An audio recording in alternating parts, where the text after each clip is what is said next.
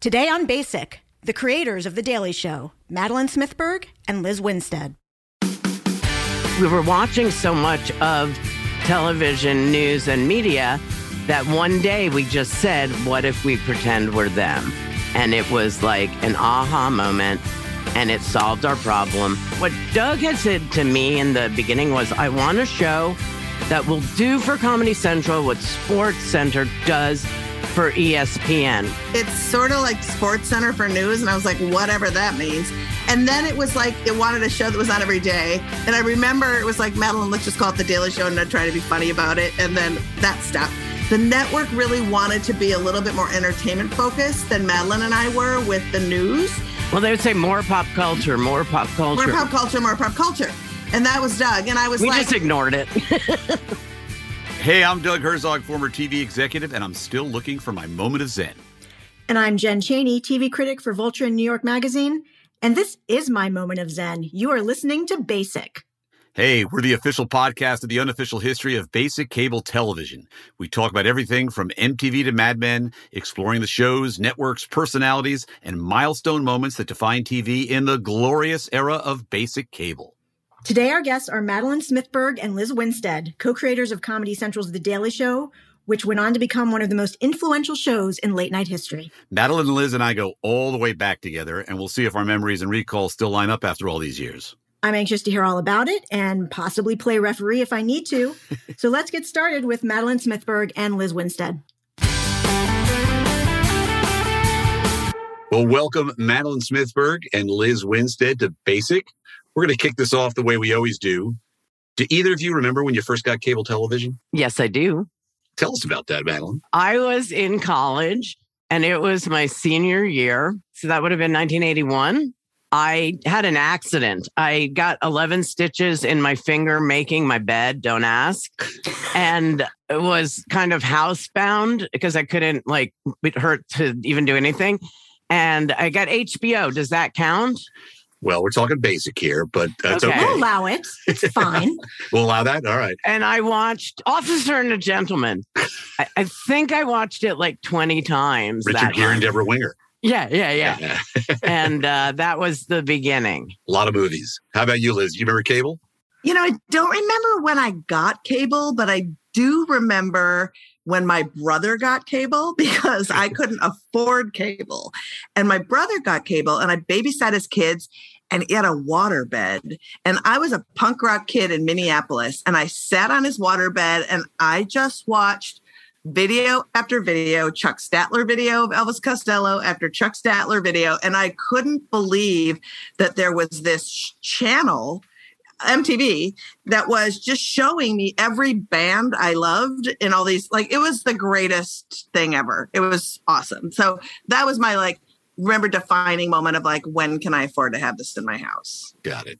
So I wanted to, to know if you guys could talk about how you met because I know you worked on the Jon Stewart show. You also, I think, lived in the same apartment building. Which thing came first? Liz moved in upstairs for me in a really beautiful, we lived in a brownstone on West 20th Street on what was called a seminary block because there was this beautiful Episcopal seminary and they had wisteria. And one day somebody moves into the apartment upstairs and immediately has a party. And I remember thinking, uh oh. And then we met and I was like, oh my God, this is cool. And we immediately became really good friends and started hanging out. And I was on the Jon Stewart show, and we had just left MTV and gotten syndicated by Paramount, which was the beginning of the end. And Jon hated one of our segment producers because she was an experienced segment producer, but she wasn't funny. And he said, I need a comedian to be a segment producer. And I go, Well, I got one upstairs. And so I asked Lizz, Hey, do you want to be a segment producer? And she's like, Yeah, that is awesome. And so Lizz came on the Jon Stewart show, and that was both how we met and how we started working together. This is my version, and I know that, and I know I will be corrected and updated, but this is my origin story, and I'm going to stand by it. This is my perception, and I'm sure it's different from everyone else's, but I'll do the baseline. So, as soon as Doug Herzog and Eileen Katz moved from MTV, where they had hired me and gave me my first job actually being a showrunner, because I had been a segment producer at Late Night with David Letterman. And they had so much confidence in me that they hired me to do a job I'd never done and then supported me with Lori Rich, most incredible line producer in the world. Doug and Eileen go to Comedy Central and immediately call me and ask me if I want to run original programming. And I look at Eileen, I go, no, like that's not me. I'm not an executive. And then they said, Doug said, well, we're doing this daily show and you'd be perfect for it. And I said, Doug, I'm trying to get pregnant. I don't want to do a daily show. I'm done. Move on. And Doug, you know, moved on. There might have been something about you can't afford it as well. That's coming later. Oh, okay, sorry. sorry. So Lizz and me and Jonathan, my ex, who was still friends and very funny guy, we're watching TV one night and we come up with this brainstorming of an idea for a show. And the show is called The Network. And it's like if Larry Sanders had been about an entire TV network and it was the worst cable network in the world and all the programs on it were awful. And we were just satirizing all of television. And some of the shows we invented then became actual shows. We had one that was a spoof on cops that was called Dots, and it was about people getting their cars towed. And that became a real show. Like you couldn't even exaggerate it. And we had this idea, and we went to lunch with Eileen like the next day. And Eileen Katz took us in a taxi from that restaurant on 11th Street that was really fabulous. And we went up to Doug's office at 775 Broadway. And we pitched the show, and Doug and Eileen set Lizz, myself, and Elise Roth, who was my business partner in Half Baked Productions, which was supposed to be about food, but I was ahead of myself. They set us up in a development deal and they put us in an office and we started playing. And this is my story of it, Doug, that every like three weeks, Doug would come in and go, please do the Daily Show. Please do the Daily Show. And I go, no. And then one day. Wait, but I have to say, all of this time, every time Madeleine would say no, I'm like, fuck you, Madeleine, say yes. Because I liked this network thing, but this Daily Show thing was like literally what I have been working for in my whole career. And Madeleine's like, no. And I was like, are you kidding me? My memory of it, Doug, and correct me if I'm wrong, is I go out one day to use the restroom and get some water. And in my version of the story, Doug pushes me against the wall, but not in a Me Too way, in like uh, that comes in, later, in like a friend way. And he says these words, Madeleine Smithberg, what are you doing? You're in there creating a show I can't afford to make. This is the job you were born to do. And then he said the magic words You don't even have to do a pilot. I will give you a year to figure out what it is. And I'm going to put most of the production budget and almost all of my promotional budget behind your show. And I looked at him and I went, okay. And I went back in the office where, in my memory of it, Elise and Lizz were, and I go, okay, ladies, the plan is changing. and I got blank stares and then shrugs. And then we just all took the cards down and started putting cards up. And we invented the Daily Show. But it wasn't until Brian Unger came on the show and a couple of the writers that we nailed it. And I remember us nailing it in a room together. Brian had come from traditional TV news and he was disgusted, and Lizz was disgusted. And we were disgusted. The media was awful. And it was also during a time when 24 hour cable networks were sprouting, sprouting up like weeds. No, no. Mm-mm. That is no, not they weren't. Okay, not well, yeah, this yeah. is my memory. and Stone Phillips, eh, the, this was when the NBC primetime schedule was in like post Seinfeld disarray. Dateline was on five nights a week, and we would study Stone Phillips. I always say he deserved a created by credit, along with Brian, who I do think really did, because we studied his furrowed brow, his head tilts, his walk and talks, his camera turns.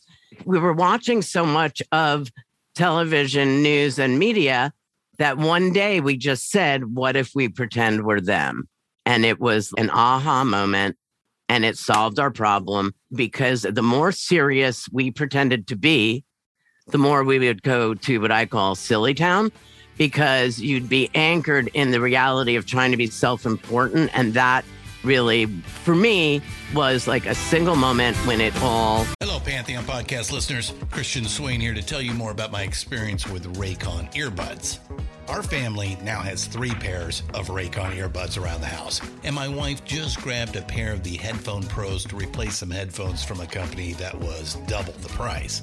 And yes, she loves them. Now, if you haven't pulled the trigger on a pair of Raycons, or even if you have, but you're in the market for another pair because they're just that good, well, now is the time to check them out because they just launched their upgraded model of the best selling everyday earbuds.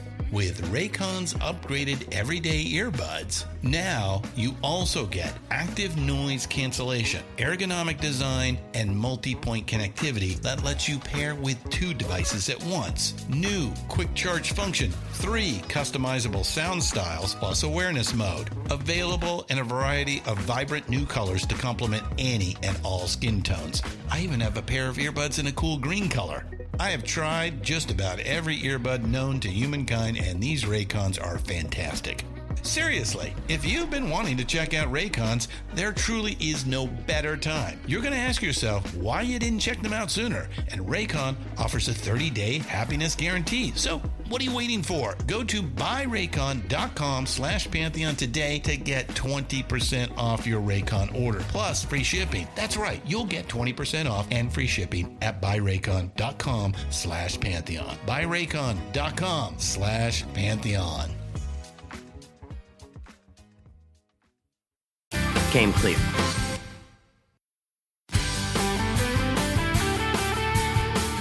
So, Lizz, Yes. what do you remember was the like sort of brief you got from Comedy Central on the Daily Show? Like, what were the marching orders as far as you were concerned? Well, first we got some kind of like it's sort of like SportsCenter for news, and I was like, whatever that means. And then I was like, I don't know what that means. It wanted a show that was on every day, and I remember it was like Madeleine, let's just call it the Daily Show, and not try to be funny about it. And then that stuck. I remember that one of the things as we were developing it that was, I guess, I would call it a source of like creative differences. Is I felt like the network really wanted to be a little bit more entertainment focused than Madeleine and I were with the news. Well, they would say more pop culture, more pop culture. More pop culture, more pop culture. And that was Doug. we just ignored it. Well, and my whole thing was in the greater landscape of the network, we need to be in bed with all these pop culture people. So why do we want to skewer them? That doesn't have longevity. Let's skewer the big guys and then like have the pop culture guests on and then feel like they're having fun. what Doug had said to me in the beginning was, I want a show that will do for Comedy Central what SportsCenter does for ESPN, which is if something happens in the world of sports, everybody turns to SportsCenter. So ours was to be if anything happened in the world, everybody would have to tune to the Daily Show on Comedy Central to see how it was handled. And I think we fulfilled your task. I think you did. Yeah, absolutely. Definitely. Lizz, I think you're totally right about how you guys were looking at the show pre cable news networks. It was you guys were almost sort of focused on like local news reports, I remember. Mhm. All, and to the point that you also said newscasts don't have audiences. Oh, Right. Oh my God. We Oh were my God. Such idiots. a bad battle, a bad battle. And I will stand by one of my worst suggestions and hills that I think I died on was let's not have an, an audience. audience for a comedy show. So Lizz and I are adamant it's going to affect the purity of our beautiful satirical work. And Doug's not having it. And so he books us the Sally Jessy Raphael show and their audience. So the audience was like half in walkers and they were was going to come to a TV taping in the middle of the day. And we're on this brightly colored set. But we put a show we'd already done on its feet in front of this audience. And I think I was timing it like seven minutes in. Lizz and I said, We can stop. We're wrong. You're right. Let's get us an audience. so now we're in an, a thousand square foot stage. It was the old MacNeil Lehrer studio in what's now the Hudson Hotel. I've had apartments that were larger. And not only do we have a set and cameras, but now we have to put 100 people. And I think the bleachers were like vertical. Like people were on each other. People were like piggybacking on each other just to get in there. But we did it. You did it. We got an audience in there and it changed the show so much. It became just so much more fun. And there's a reason why comedy needs an audience. This whole thing was really Doug's vision. Like Doug had this vision And we came in and we were like the architects that tried to like build the thing that would be his vision. And to your credit, Doug, of you and Eileen, you let us really do what we did. I mean, I always think that like I hired Stephen Colbert without ever getting approval. I just thought he was funny and I booked him and he came on the show. That would never happen today. So I want to go back for a second to when Craig Kilborn came on, because I believe that you had a first meeting with him where if the history that I've read is accurate, he would have been fired like instantly if he had said what he said in this meeting. But Oh, yeah. can you tell people about that? Lizz, you got it? Sadly, I do. And this is where, and this is, I think, where Matt and I sort of have differences of like feeling the difference in being a woman in this. And part of that is when you are at the top, you might not see as much because people have to pretend that things are okay Mm-hmm. to their bosses, and especially it's your first time job. So Craig Kilborn walks into the office, starts talking, can't remember where it went, but volunteers to Doug that he loves brown sugar and that he Actually, I remember the quote. go Oh. ahead. We're in my office. It is Madeleine Smithberg, Lizz Winstead, and the aforementioned Eileen Katz, who was the executive on the show and head of development. And Craig Kilborn sits down. He goes, Hey, uh, some of you guys used to work for MTV. And Eileen and I sort of like, Yeah, yeah, us. He goes, Do you know Julie Brown? We're like, Yeah, of course. He goes, Oh, he goes, Because I love the brown sugar. And that's when you should have fired him. and so, yeah, Lizz, you can pick up the story from there. Oh yeah. So I was like, We're all in shock. Me and Eileen and Lizz were like, no. I had a glass coffee table. I thought Lizz Yeah. was going to leap across the coffee table and choke the life out of him. right. But I also want to say, like, in the interest of being truthful, that it went unchecked told me something. Told me I can't call shit out. hmm Yeah. And it did. The thing that I will say for Craig is that any other host would never have given the show the ability to find its structure and roots. And because all he did was read and he had pretty good timing, I thought of him as kind of a Ted Baxter character.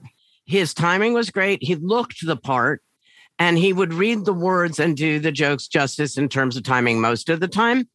But he didn't really care about anything except if the makeup on his hands matched the makeup on his face.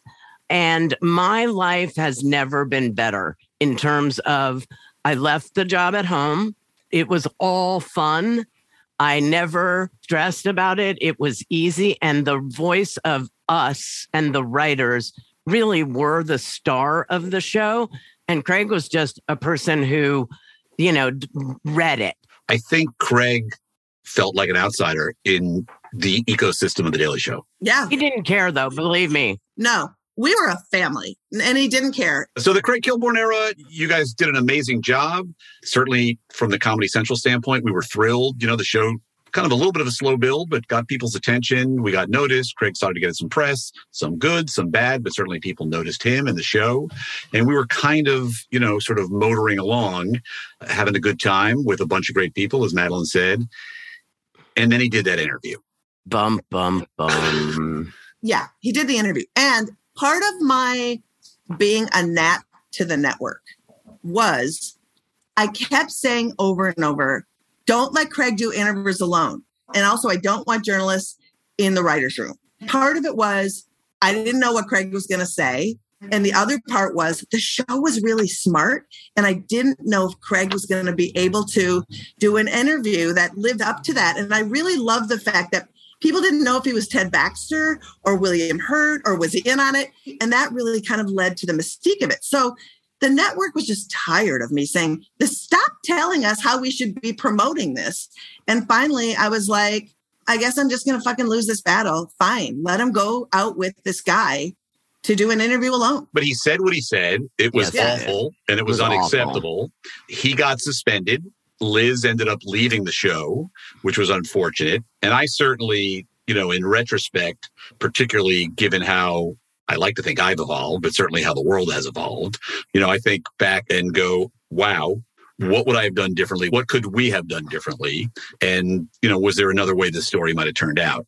You know, I'm not sure what the answer is. Yeah. You know, I, I don't know if the answer is either, but what I do think, and Madeleine, I think it goes to the familial nature of who we were as a show, right? And so I think that you being this incredible leader and mother figure, I don't think really saw the layers and the pain. And I don't think I felt like I could reveal them to anybody because why could I, right? We all knew Craig was contentious and wanted me out for months before he said anything. And I, you know, I don't know, but I think he thought if he said something in a magazine, that might set me off. And truth be told, It did. it did. And the reason I left was there's no way that I could have, in good conscience, run a staff professionally with the feelings I had for Craig. I had to go. I mean, he didn't say anything that was very deep. He No. said that I was hired to blow him and that the women on the staff were bitches. No, he said, "How do you get along with Lizz Winstead?" And he said, "Lizz loves me. She would blah blah blah if you know If I want if I asked her her to, to. if I asked her to." Yeah. And didn't he also use the B word in that interview? Yes. Yeah, About the women on the staff. Yeah. Right. yeah. Right. In 2022, you would never see him again. If he wasn't going to go, I'm glad I did so that I could move on. And Doug hired me when he left too. You know, whatever. Before we turn to the Jon Stewart era, when you look back and you think about your Daily Show and your time at the Daily Show, how do you think about it? I think about it as one of the most incredibly fun, formative things that's ever happened to me. I often will say to people, it's almost unfortunate that I got to do my dream job as my very first real job. Mhm. I hear that. I kind of feel the same way. Right. I have a follow up, which too. is when when Lizz, when you decided to leave, Madeleine, how did you feel about that? What conversations did you I have? told her she shouldn't leave, and she wouldn't talk to me. I didn't get invited to her going away party. It was really awful. And I felt very, very, very bad about it because I had left for six weeks. And I think I was kind of stopping some kind of crazy vacuum from happening. And when I left for my six weeks of maternity leave, thanks, Doug. Um, I don't even think that's legal. This is, this Um, podcast at the end of the day is just going to bury me for life. it's, it's an indictment of everything you've done in your everybody career. that comes on here's got some. kind- 100%. I didn't pay Yeah. Cindy Crawford enough money. yeah, I mean, yeah. You everybody paid that her comes on here's nothing got a different initially. gripe. Yeah. You paid her nothing. Anyway, nothing, nothing. Her house of style. Um, but I was sort of in another headspace. I wasn't sleeping. I had an infant. I was in heaven. I had gone through hell and high water to be a mom. I did a failed in vitro. I had an adoption fall through on me after I Ugh. held the baby. oh, and terrible. I finally get the most beautiful, perfect, amazing infant. And that's where my head was. I wasn't like in the thing. And Lizz kept saying, like, Craig's trying to take over the show. He wants a moment for us to be three minutes. And I just, I, did, I was like, I don't know what you're fucking talking about. Okay, I- everything's melting. Like, I just wasn't really Yeah. in it. And I was very hurt when I was sort of glommed onto management.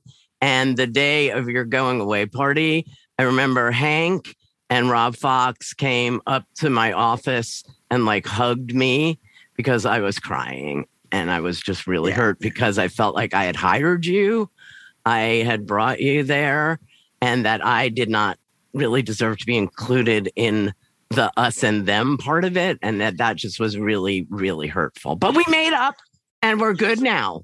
Yeah. And you were but I- certainly caught. I- In the, you were certainly caught in the middle. Um, because Yeah. ultimately the final decision was mine, and like I said, as I look back on it, I don't necessarily think I made the right one, and I hope I've apologized to Lizz numerous you know, times over the have. years. No, no, no, no, no. You totally have. But I do want to put a button on this, and that's to say, I think what you said, Madeleine, is valid. And I remember going to my shrink, and my shrink said, if you need to be silent, and this is maybe where I miss it, I think I said, I need to take time for myself to be away and get advice only from people who are thinking about me, right? And not about how is the show going to go and what is going to happen. And that's what I needed to do. And I have to say, and I'm sorry I'm crying. Um, I think the one thing that made me feel the worst was that in leaving and taking care of myself, I was told and led to believe that all of you thought that I was planning something nefarious, that I was going to write a book or that I was going to come out and like do something really shitty and that that there was ever a belief that I would ever have done that just that was I think the part where I was like I'm just going to I'm going to back off. Yeah, I don't I certainly don't remember. I don't remember thinking that ever. You know, for me when I look back, the single thing I could point to is, you know, I put the show before the people and it just wasn't the right thing to do at the time. And there was another way out of this. And you know i didn't necessarily choose the right path because i was focused on the show. And i was like oh my god we worked so hard. We got this show going. You know we can't let this fall apart. And that was i sort of taped it back together. And uh, you know in a lot of ways it was never the same. But also i have a question. Because of the timing was craig negotiating his out on top of it secretly at that point? Not yet okay. not yet because I Not always yet. wondered about that. That's like the basic cable thing. It wasn't another year until that would happen. Yeah, I think that's right. Um, but, he, but Craig so also, Craig also for the, you know, Craig sort of looked at the Daily Show as a stepping stone the entire time he was yeah, there. Yeah, yeah. He was just passing through. Mm-hmm. He was passing through. He was passing well, through. One thing I think we've learned is that none of us need to go to therapy. We just need to go on a podcast so we can work it all through. Do you have tissues, Winstead? I'd like to come hug you. this has been very cathartic. So Lizz leaves, then Craig leaves. Well, no, okay. So let me step in here. So Craig told me that he was leaving and that he was going to CBS to take over the Late Late Show. And at that time, we had just taken over the 53rd Street building. I was building my dream studio. And I'm on the set looking at my new set and the lights that can go on behind the thing. And I get a call, and it's Rob Burnett, who runs Worldwide Pants and is the executive producer of Late Night with David Letterman, where I, well, no, Late Show with David Letterman. I worked on Late Night with David Letterman for six years. I consider it my graduate school, 86 to 92. I was the human interest booker and producer and also did all the cooking segments just to keep Matt in the kitchen life. But I get this call and it's Rob Burnett. And he goes, Can you come over here and talk to me and Dave? And I go, Now? And he goes, Yes. I go, uh, Okay. And I kind of leave the set walk through and I go over to the Ed Sullivan Theater and I'm in this meeting with Dave, and Dave is wearing the baseball cap and he's got an unlit cigar. And he goes, You know, we're all so proud of you. You left here and you've done something new. You've created a new way to do comedy over there at your little daily show. And we couldn't be just more tickled for your success. That was the word that he used. But we're going to be doing a new thing with the Late Late Show. And we want to give it to you we have a guy, but it's not about the guy. We want to give it to you, and it's your time, and you can create whatever. And if this guy doesn't work out, we'll get you a new person. You know, you've proven that you're a real producer, and we want you to come and do this late late show for me. And I go, well, who's your guy? And I know it's great. And they go, well, we can't tell you. And I go, well, it's really important because if you tell me that that guy is Jon Stewart, I will be on a plane to California because it was going to be in LA. But if you tell me that it's Craig Kilborn, I will tell you you've made, I'm sorry, Craig, but I will tell you you've made a terrible mistake and that the guy can't carry an hour. Dave took the cigar out of his mouth and he goes, Rob, is it too late to get out of this thing? So now here I am. I finally, I have my son. I'm buying a co-op on the Upper West Side. My parents who live in Chelsea are miserable that I'm moving to the Upper West Side. And suddenly here's this opportunity in Los Angeles but it means taking my baby away from my dad, who's like grandfather of the year. And my grandfather was really big in my life. And I'm all confused. So I call my good friend, Jon Stewart, and I go, What do I do? And he goes, Okay, we got this. Let's break it down. Are you proud of what the Daily Show is? Do you like the people that you work with? And are you excited to come to work every morning? And I said, yes, I feel like we have found a new way to actually deliver comedy. And I couldn't be more proud of it. I love everybody I work with. They're like a giant family to me. And I am excited to go in every morning and see what hand the world has dealt us and how we're going to play it.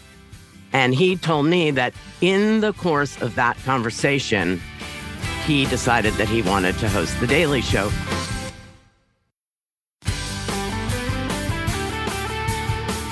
When Jon came on, everything that you've talked about in terms of what Craig was like, it seems to me like Jon Stewart was the opposite of that, like extremely invested, wanted to really set the tone for everything. And that's obviously a huge sea change for you. Uh, yeah. Yeah. And uh, it was interesting because for me, it was my worlds colliding. I mean, I was Jon's first producer on the Jon Stewart show on MTV. And he and I had an incredible, like, we fell in comedic love during our first meeting in Doug, your, it was, I think it was Eileen's office actually. Probably, yeah.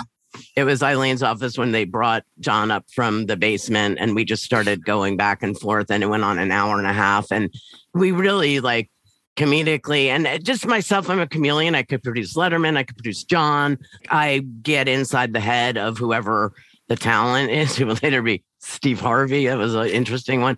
Um, but you, I would know like, you know, what they wanted and I could kind of like just take that and run with it. So I was very excited because it was like, look at this, my worlds are colliding. And then Jon came in and met with the writers. And it was J.R. Havlin who, just in the middle of this writers' meeting, said, Are you going to wear the leather jacket? And Jon snapped and left the meeting, and there was never another writers' meeting again. In a broad way, the show went from a producer and writer's room point of view to the host point of view. A single vision. Yeah, and so the dynamic completely changed. And Madeleine, you know, is uh, you know who was who was really, you know, uh, along with you, Lizz, you know, the point of view of the show prior to Jon is now just serving in a very strict producers type role. Although no, it was still very collaborative, and I'll tell you when it changed. It was rocky for a little bit, and it was such an unhappy place because the writers just felt like they'd been completely you know shut down and they'd had the keys to the kingdom and suddenly were like banished and it wasn't nearly as much fun. The stakes got higher but the show kept getting better. But i think doug really where the so let's call it daily show 2.0 emerged was when we did the greatest millennium and it was our year end special in 1999 and we it was me and Jon and ben and i don't think any of the writers were there but stuart bailey and we would stay after and work on it. And then we you know sort of assigned different writers to different things but we were drinking vodka and smoking pot and we were brainstorming. My favorite thing we ever did and i feel like it really would like sort of be the harbinger for what was to come was we did this panel discussion on crack where we had way too many panelists and we were discussing were UFOs real. And Stuart Bailey went out. We got like the singing psychic. We got all the guy Jody Pendarvis that had a UFO welcome center in his house. I think what's her name, Laura? Not Laura Ingraham, the other one, the the the you know Lizz, the Dr. Laura. No, no, no. The pundit that just is always screaming and totally like upside down. She doesn't even believe what she's saying, but she's a I can't remember her name, but anyway, she was there. And Are repeat- you literally saying you know that one person who does that thing? and- she was the first. Everybody on the Fox network? Ann Coulter. No, she was on Fox News? Ann Coulter. And, uh, and Coulter. And we did Jon like a huge Ted Koppel. None of it was live, but it sounded like it was. So we wrote backwards to it. For me, it was just like my proudest achievement ever. And after that, we nailed it and we knew how to really have fun with it. And we realized the bigger Jon went in the Ted Koppel mm, anchory thing, the more like ridiculously silly. And that because of that, we were ready for the 2000 election. And the 2000 election was unbelievable. That's where the modern 2.0 history of the Daily Show began. That's where it yeah. starts. But it really started in 1999. Right. That was the pregame. Because in terms of the creative process and being really playful, it became fun again. So then we prepare for the 2000 election. And it's Indecision 2000. we're doing this big two hour live special, and we had to write jokes for every outcome of every Senate seat. So we had like stacks of jokes for every state that we wouldn't know if we were Right. going to So need. there, and yeah. Adam Chodikoff had them all organized. And in the commercial breaks, we'd have to scramble and get the right jokes and run them up to Jon. And the show's going on, and it's great. And Comedy Central's having this big party for us. And all my friends and my brother are like waiting for me at the party. And the show's going on. And in the middle of our show, Florida flipped. But it was a, a fiasco. And we were the only ones that could embrace the fiasco, become the fiasco, play with the fiasco. And it was in that 34 days that the new Daily Show was born. And I have to say that it was really fun Yeah. to be on a ride where in those 34 days, the show became a massive hit. And Jon was on the cover of Rolling Stone, and there were CNN crews in our building. And well, that brought the dream to fruition where there was something going on in America and you had to turn to the Daily Show every night to get that comedic take on it. Yeah. As an observer of the, all of this outside of it and now a TV critic, to me, the turning point in that year was in a very strange way. You were not obviously part of the mainstream media, but you also were. I mean, you had Steve Yes. Carell getting invited to be on John McCain's bus Yes. and ask him an actually real question that he had no idea what to do with until he realized that Steve was kind of joking. But yeah, I mean, I think to me, just a huge turning point in both comedy and journalism. Yes, yes, we went legit. And that's when college students started getting their news from us. I was like, no, don't do that. read the New York Times, like read the Washington Post. You don't want to get your news from us. That's a lot of responsibility. To close out here, we got a little question for you. We're talking about other TV shows. Other than the basic cable shows you have worked on, like The Daily Show or The Jon Stewart Show, what is your favorite basic cable show? It really is the Colbert Report. We'll accept that. That makes sense. Basic cable show favorite. What's your guilty pleasure, Lizz? Come on, reveal it to America. It doesn't have to be on now. Eh, No, it could be on any time. No, not gonna be on now. It could be on of, of all time. Oh, Mystery Science Theater. Oh, there nice. you go. I would go with Colbert also, but Mystery Science Theater, and that just like being a Minnesota kid and having that show be like, oh my God, it's made it to Comedy Channel was very great. Rick and Morty is pretty good too. I don't know why I feel the urge to reveal every mistake I ever made in my You past career. it. I did. So, so given all that's transpired between us, Lizz, it's amazing we're still friends. They're so friends. I think it's a testament to me. Me too. You're a very big person, absolutely. She's a very big person. yes, much bigger than myself. Do either of you guys speak to Jon Stewart or anybody from the show? Do you keep in touch with anybody? I keep in touch with a lot of people. Yeah. Okay. Me too. Okay. Not with Jon. Okay.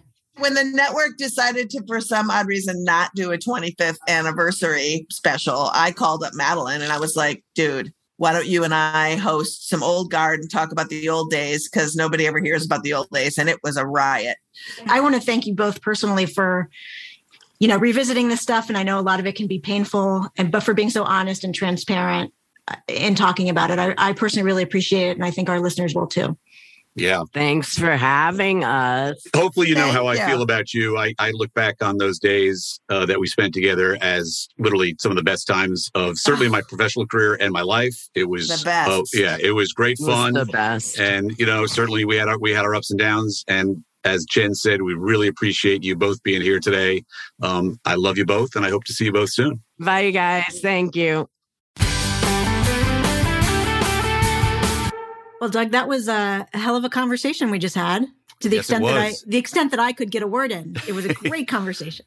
Yeah, I felt bad for you, Jen. That was like being the fourth wheel at a high school reunion. but it was a very informative high school reunion. And as they said, I think hopefully a cathartic one. It just uh, listening to both of them talk, and, and certainly, especially when Lizz got a little bit emotional, it just really drove home for me like work is, especially when you're working on a project that is obviously so personal to both of them that they felt so invested in.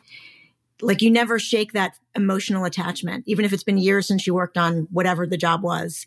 And I think it's clear that that's the case for both of them. For sure. And look, I would count myself in that. I, you know, I remember so much about the show, but I remember more about the people and, you know, what we shared making the show, what we shared, you know, hanging out around the show and and the relationships that were built and remain strong and been repaired over the years are really important things.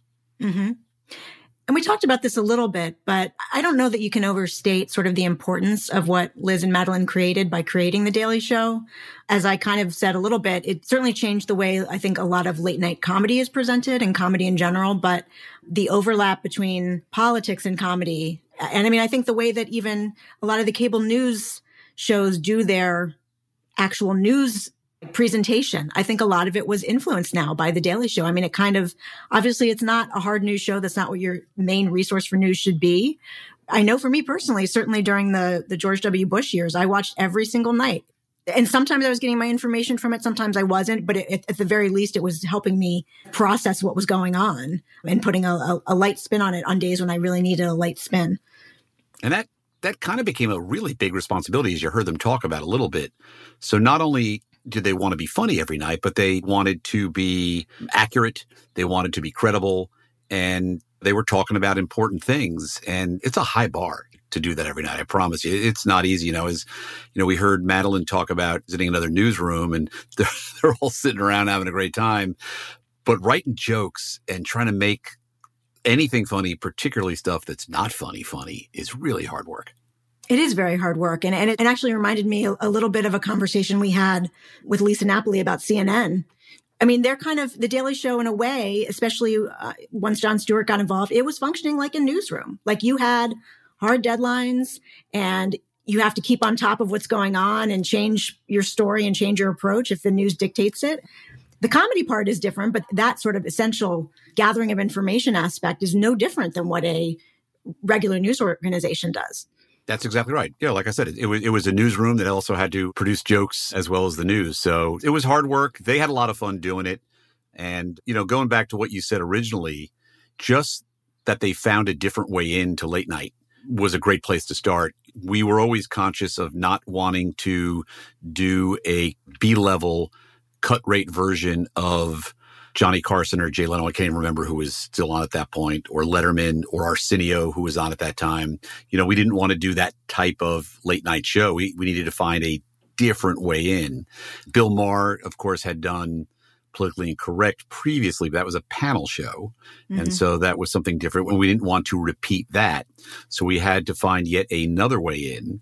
And I think Madeleine and Lizz did an incredible job building that house. Yeah. And the, another thing that I was thinking about is what an incubator the show has been. I mean, certainly like the great comedy incubator in this country is still Saturday Night Live. And we've talked about how the state was an incubator for a lot of careers, but the Daily Show to me is right up there doing that same kind of thing. I mean, obviously Jon Stewart was known, but this made him a figure on a different level. It introduced us to Steve Carell and introduced us to Stephen Colbert and Samantha Bee and Larry Wilmore being more of a presence. You know, so many people uh, John Oliver. I mean, Jon was kind of like a mini Lorne Michaels in that regard. Mm-hmm. You know, many of those people he found, John Oliver and Carell, these were all Jon and the producers uh, sourcing all these great, talented, amazingly talented comedic folks. You know, the one fun fact, and they talked about Colbert a little bit in hiring Colbert. You know, Colbert was there before Jon Stewart. Colbert was a correspondent on the Craig Kilborn show. So he was actually there the day Jon Stewart got there. Jon inherited Stephen, but there's no question along with Stephen, he concocted this great character and, and great persona that Stephen had amazing success with. Yeah, you know, I was also thinking, is it streamable? Like the old Daily Show episodes, are they streamable? I don't know the answer to that. I don't know the answer to that either. That's a good question. I remember when I remember when we first started putting things online at Comedy Central, insisting that we have the entire history of the Daily Show up there, so you could go find any day at any time. And I don't know what the status of that is at the moment. There's a lot of them. You know, we're now 20, what is it, 20, 25 years. I can't remember what the last 25, I think. Yeah. That didn't Lizz or Madeleine say that? 25 years, four nights a week, 48 weeks a year. It's a lot of shows. So 25 years later, The Daily Show is still going. And it basically, even though it's now on its third hosts and has had several incarnations, it's still the house that Lizz Winstead and Madeleine Smithberg built. Uh, mm-hmm. You know, the mm-hmm. bones are still there. It's still headlines, guest, and then maybe tape piece or something else in that third segment. And that's where it all started. And it's, mm-hmm. it's held up. Absolutely has held up. Yeah, for sure. They should be very proud of what they did. Yeah, it's become a great comedy tradition. I think stands now shoulder to shoulder with all the other broadcast late night shows. Hasn't won an Emmy in a long time, but certainly has won its share of Emmys. And I think we can look forward to uh, watching The Daily Show for a long time. And we're glad Madeleine Lizz came by to talk to us about it. Absolutely. And we hope you'll come uh, join us next time on Basic. Basic is a Pantheon media production in partnership with SiriusXM, hosted by Jen Chaney and Doug Herzog. Produced by Christian Swain and Peter Ferrioli. Lindley Ehrlich is our assistant producer. Mixed, mastered, and music by Jerry Danielson. Edited by Zach Spisner. You can find Basic on Apple Podcasts, the SiriusXM app, Pandora, Stitcher, or wherever you like to listen. If you like the show, please rate, review, and share so other people can find us. Don't, Don't forget, forget, to follow, follow the show so you never miss an episode.